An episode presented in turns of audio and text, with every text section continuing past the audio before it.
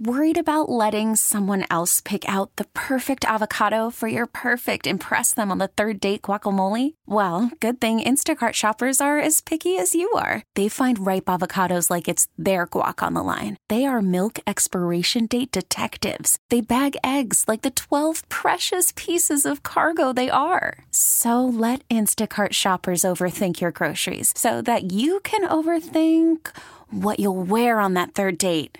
Download the Instacart app to get free delivery on your first three orders while supplies last. Minimum $10 per order, additional term supply. The Crisis Next Door, a weekly report on the biggest conflicts around the world. With host Jason Brooks. Thanks for listening to The Crisis Next Door. I'm Jason Brooks. In the vast forests of Siberia, Russia is conducting its biggest war games since 1981, when the Soviet Union was locked in a Cold War with the U.S. 300,000 soldiers, thousands of aircraft, and 36,000 tanks are involved in the exercise. And in a twist, China is taking part in the games, contributing over 3,000 soldiers and an assortment of combat vehicles and aircraft. Joining the crisis next door to make sense of all of this is Jeffrey Mankoff, Deputy Director and Senior Fellow with the Center for Strategic and International Studies Russia and Eurasia program. He's also the author of Russian Foreign Policy The Return of Great Power Politics. Jeffrey, thanks for joining us here today. Sure. Thanks for having me. Russia is fairly nebulous about the war games, calling it anything from routine drills to an exercise that will send a message to others about its power. Uh, the obvious target of that message would seem to be NATO. How seriously should the coalition take this? Yeah, I would say more than NATO, it's really the United States because this is a, an exercise that's taking place uh, in the Russian Far East. Uh, you know, it's far away from NATO territory, but uh, it's being done in conjunction with China, which is uh, a departure for this kind of exercise, at least. Um, and it's a message really to the United States, I think, about uh, the potential for uh, deeper Sino-Russian cooperation if uh, Russia feels that it's being pushed into a corner. Do you feel that Vladimir Putin doesn't think that the U.S. truly respects Russia's military capabilities? Uh, it's hard to know what anybody truly thinks, but uh, I will say that Putin's public statements have indicated uh, that uh, he, he, wants to at least uh, communicate that message. Uh, at his annual State of the Nation address uh, earlier this year, before the, the Russian presidential elections, um, he gave a, a presentation where uh, he had a this multimedia demonstration of all of Russia's fancy new weapon systems, um, and he very pointedly, uh, after showing off all of these systems, said uh, of the United States, of the West, they didn't listen to us before. Well, listen to us now.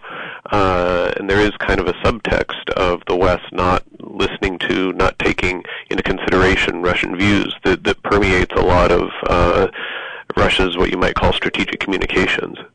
It would seem as though the West and the U.S. in particular should take stronger note of what Russia is capable of doing. Russia has really changed the dynamics in its relationship with the West over the past decade, uh, whether backing separatists in a short war with Georgia in 2008, and then reclaiming the Crimea in 2014, while also backing separatists in the Ukraine, with that fight continuing to slog on, and sending troops and aircraft to Syria in order to prop up Bashar al Assad.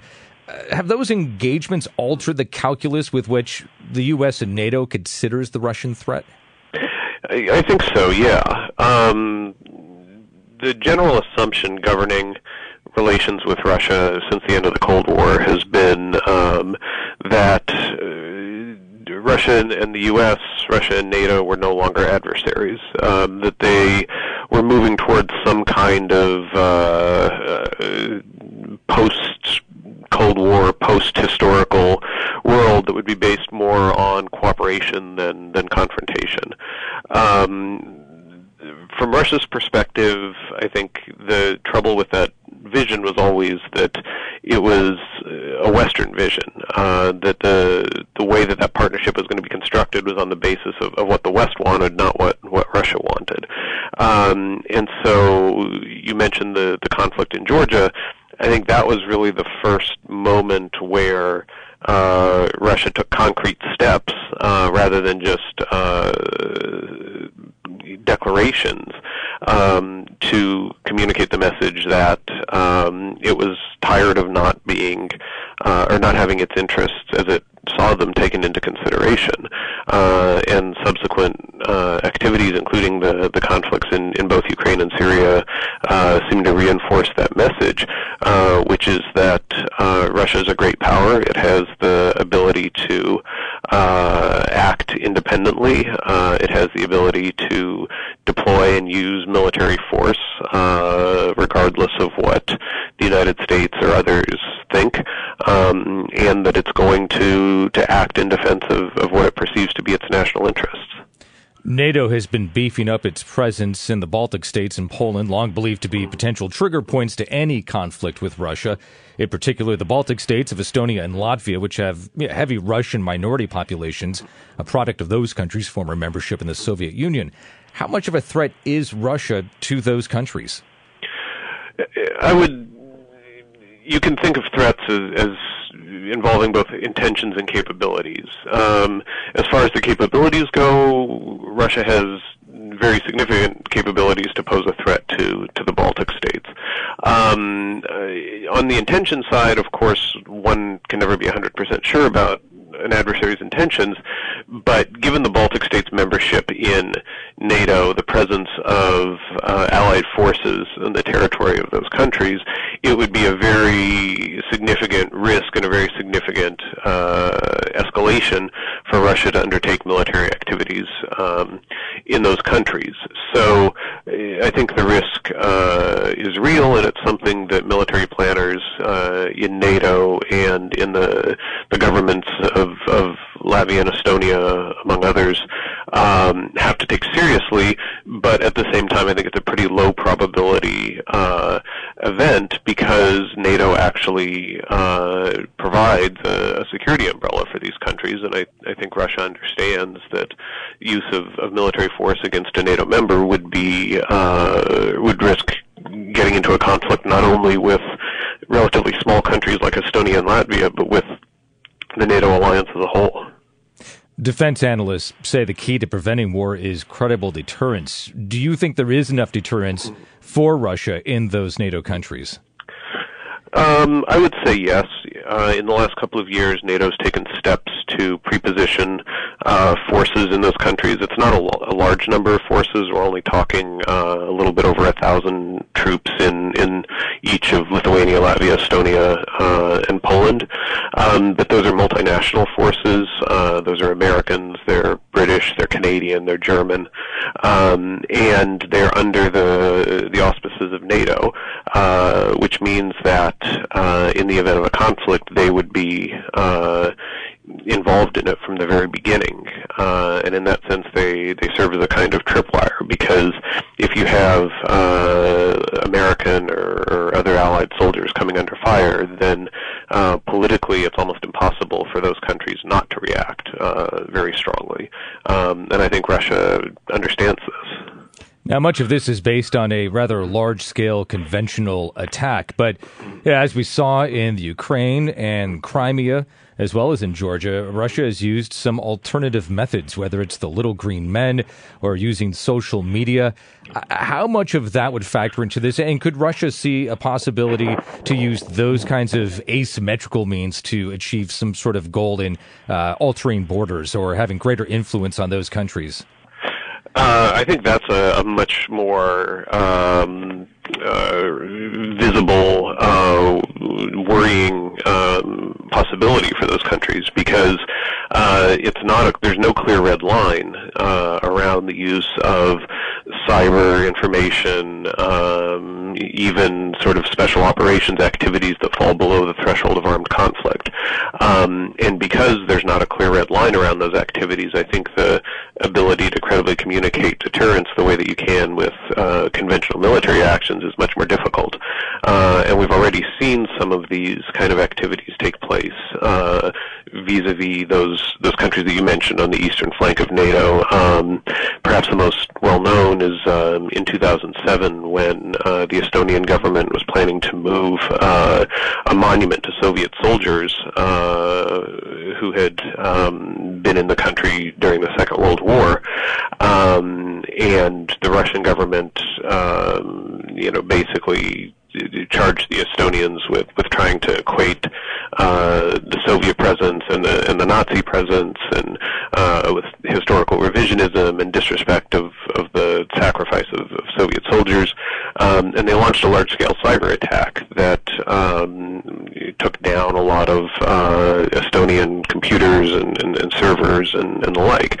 Um, you've seen similar kinds of activities deployed in the context of Russia's wars uh, in Georgia, Ukraine, um, and elsewhere. Um, and again, because if we're not talking about things that cause physical damage or uh, lead to people being killed, um, it's not clear um, that uh, those activities would, would inevitably lead to a, a, an armed response or to a response of, of the level that would be capable of, of deterring the, those actions in the first place. Um, so I think those are very real contingencies and, and things that um, both the governments in, in places like Tallinn and, and Warsaw and Riga, uh, Vilnius need to take seriously, but also in the context of, of the alliance, uh, you know, figuring out how do you build a, a credible deterrence posture around uh, activities that fall short of the threshold for, for armed conflict. Do you think that the U.S. and, and those NATO members are making any progress in figuring out how to deal with those cybersecurity issues and, and to deal with the, the lack of the red line that could cause these conflicts? I think some progress has been made. Um, it's it's slow because we're talking about tools um, that are relatively new uh, and where international norms haven't really coalesced uh, yet. Um, but during the most recent NATO summits, uh, this has been very much a, a topic of conversation. Uh, there's been a real emphasis on uh, resilience, uh, so figuring out how to harden systems to make them more resistant to uh, sabotage or to um, cyber penetration, um, and also uh, societal resilience, uh, teaching people to be more media literate, uh, to be less uh, trustful of, of things of, of, of things that may prove to be disinformation.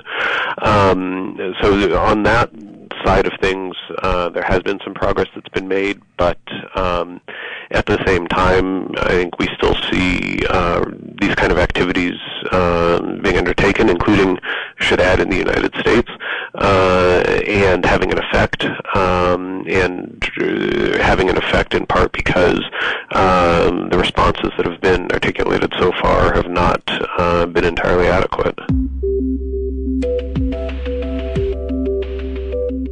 You're listening to The Crisis Next Door. I'm Jason Brooks, and we're talking about Russia's massive military war games. And we're talking to Jeffrey Mankoff, Deputy Director and Senior Fellow with the Center for Strategic and International Studies Russia and Eurasia program. Jeffrey, since the fall of the Soviet Union, NATO has aggressively added new members from Russia's periphery, much to Moscow's consternation. Does Moscow truly fear potential NATO aggression on its borders, or is this more about maintaining neighborhood influence? It's a little of both, I would say. Um, NATO has been clear that uh, it has no offensive intentions vis-a-vis Russia, uh, and has taken steps like the the NATO-Russia pact, or the NATO-Russia. Um, uh, I guess yeah, it was. Well, there was the, the NATO Russia Founding Act, uh, I guess, which was signed in the in the late 1990s, um, and NATO committed to not stationing what they called substantial combat forces um, in uh, new uh, member states along Russia's borders, uh, and that was designed to provide reassurance to the Russians that you know, there wouldn't be a military capability uh, capable of, of launching um, offensive operations uh, against Russia. Uh, the Russian concern is still there and stems from uh, a couple of, of places. One uh, is the precedent. Uh, so even if NATO today says that it has no uh, intention of stationing substantial combat forces in these countries, uh, the Russian concern is that circumstances could change, uh, and certainly circumstances have changed uh, since the, the annexation of Crimea and the, and the conflict in Ukraine. Um, and NATO could change its mind. And now that these countries are members, um, it would be easier uh, for a decision to be taken to deploy uh, not only the, the relatively small rotational uh, forces that are that are there now, but to deploy more um, uh, capable, uh, larger units as well. Um, and the second piece of it, I think, has to do uh, with the, the, the issue that you raised about maintaining influence, um, because NATO uh, is a military alliance, but it's it's not just a military alliance; it's a military alliance that's, in principle, at least, based on a set of ideas uh, that Russia, by and large, doesn't share. Um, and so countries that commit to being members of the NATO alliance, uh, uh, like the European Union, also commit to um, implementing uh, institutions and, and policies uh, that coincide with, with these values. Um, and in doing that, they uh, become less amenable to Russian pressure, Russian suasion, Russian efforts to influence um, the way that they act.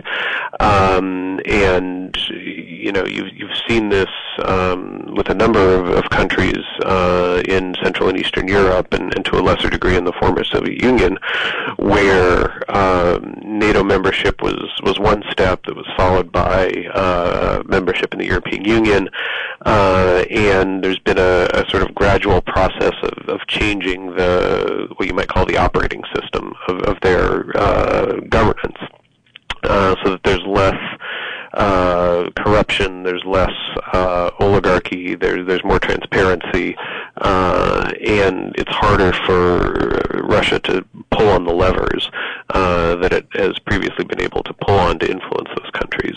Um, and over the last few years, there's been a, a Russian response, which has been to try and actively promote um, you know this kind of murky uh, political culture and and to undermine um, rule of law institutions uh, in a number of these countries. Uh, it's not a traditional military conflict, but it's a it's a conflict over ideas and institutions and um, elites uh, that that Russia has had quite a bit of success uh, in waging.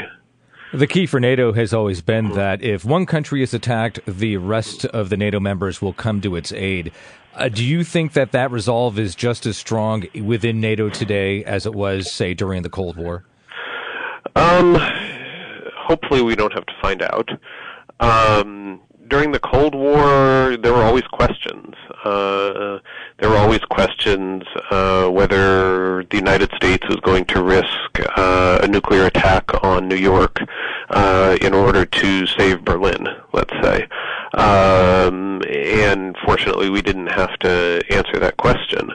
Um, but the general proposition that uh, the United States would be willing to do that was was believed uh, to the extent that uh, at least after 1948, uh, the Soviet Union didn't really try to test it. Um, today, it's hard to say. Um, you have um, more in the United States right now than, than anywhere else. You have a, a political leadership that's openly questioning the value of NATO, um, and you know, I, I think there's still a pretty broad and, and deep support for NATO within the, the U.S. political establishment, but uh, it's perhaps more questionable now than it's been uh, in some time. Uh, and beyond that, there's a generational issue, which is that uh, people who don't remember the Cold War, people who don't recall why the United States has this large uh, military presence in Europe, um, are less uh, invested in, in the maintenance of, of that military presence or the maintenance of the, the transatlantic relationship. Um, and, uh, you know, not because they're pro-Russian necessarily, but because I think they see uh, they they don't see the the value necessarily. They don't understand what it is that uh, those American uh, troops and the American money that, that pays to keep them there are are, uh, are accomplishing, um, and that's uh, that's a challenge. I think it's uh, something that the American political leadership uh, and the political establishment more generally has to do a better job of of, of making the case for why uh, that continued uh, commitment to the transatlantic relationship remains important. Putin must love the antipathy shown right now by the mm-hmm. current White House towards NATO. It's it's got to be something that he wants to take advantage of. Uh, yeah, no doubt. Um, Russian and before that Soviet strategy uh, always emphasized trying to play on fissures uh, between the United States and, and its European allies um, to stoke uh, uncertainty in Europe about the, the degree of the U.S. commitment and to undermine support for that commitment in the United States. Uh, and in that regard, there's more uh, historical memory about this issue in, in Russia than there probably is uh, in the United States. Um, but you're right. There's uh, an administration now that, for whatever variety of reasons, uh, is taking um, positions that I think are very, um, at least on this particular issue, are, are very amenable to uh, Russian views. Russia and China have never been that chummy, having fought some border skirmishes in the past. How important is China's participation in this exercise, and how does that impact China's relationship with the U.S.? Uh, I think China's participation is it's significant, but I wouldn't overstate it. Um, yes, uh, the the Sino-Russian relationship has been complicated. Uh, past uh, Russian exercises in the Far East have, for all intents and purposes, um, been designed to test a response to a Chinese attack. Uh, even if they've tried to sort of downplay that as the as the base scenario. Um, having Chinese troops participating this time, of course, uh, is a, a, signal to Beijing that uh, Moscow is not uh, focusing on, on fighting Chinese troops uh, the way that it may have been in, in previous iterations of, of this exercise. Um, it's also a signal to the West, and particularly the United States, uh, that even though um, the Sino-Russian relationship may still be complicated, and even though China may be the, the senior partner in that relationship, uh, Russia is willing to go more down the path of a, of a Sino-Russian um, say entente uh, rather than alliance, but uh, to move in that direction. Uh, if the the U.S.-Russia relationship remains uh, as bad as it is, or, or gets worse. Jeffrey, your renowned book on Russia, The Return of Great Power Politics, is nearly a decade old. You maintained at the time yes. that a return to the Cold War standoff between Russia and the West was unlikely. How much has your opinion changed since then?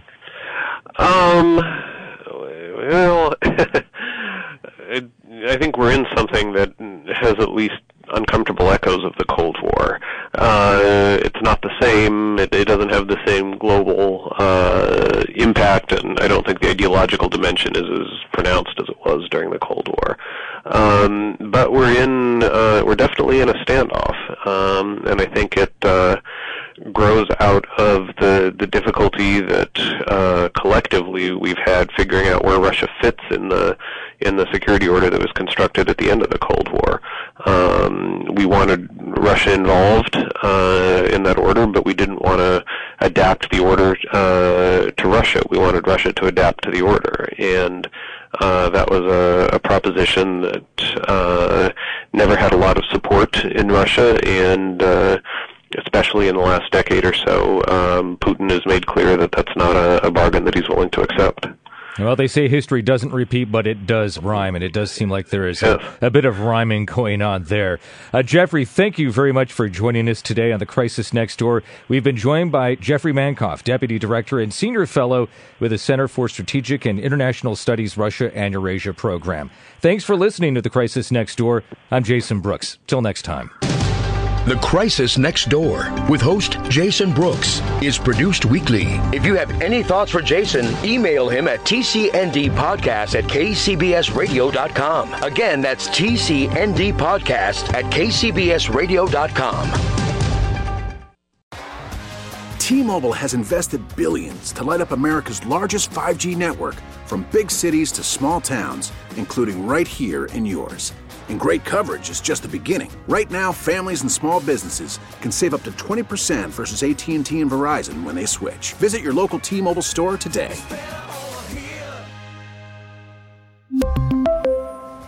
Plan savings with 3 lines of T-Mobile Essentials versus comparable available plans. Plan features and taxes and fees may vary.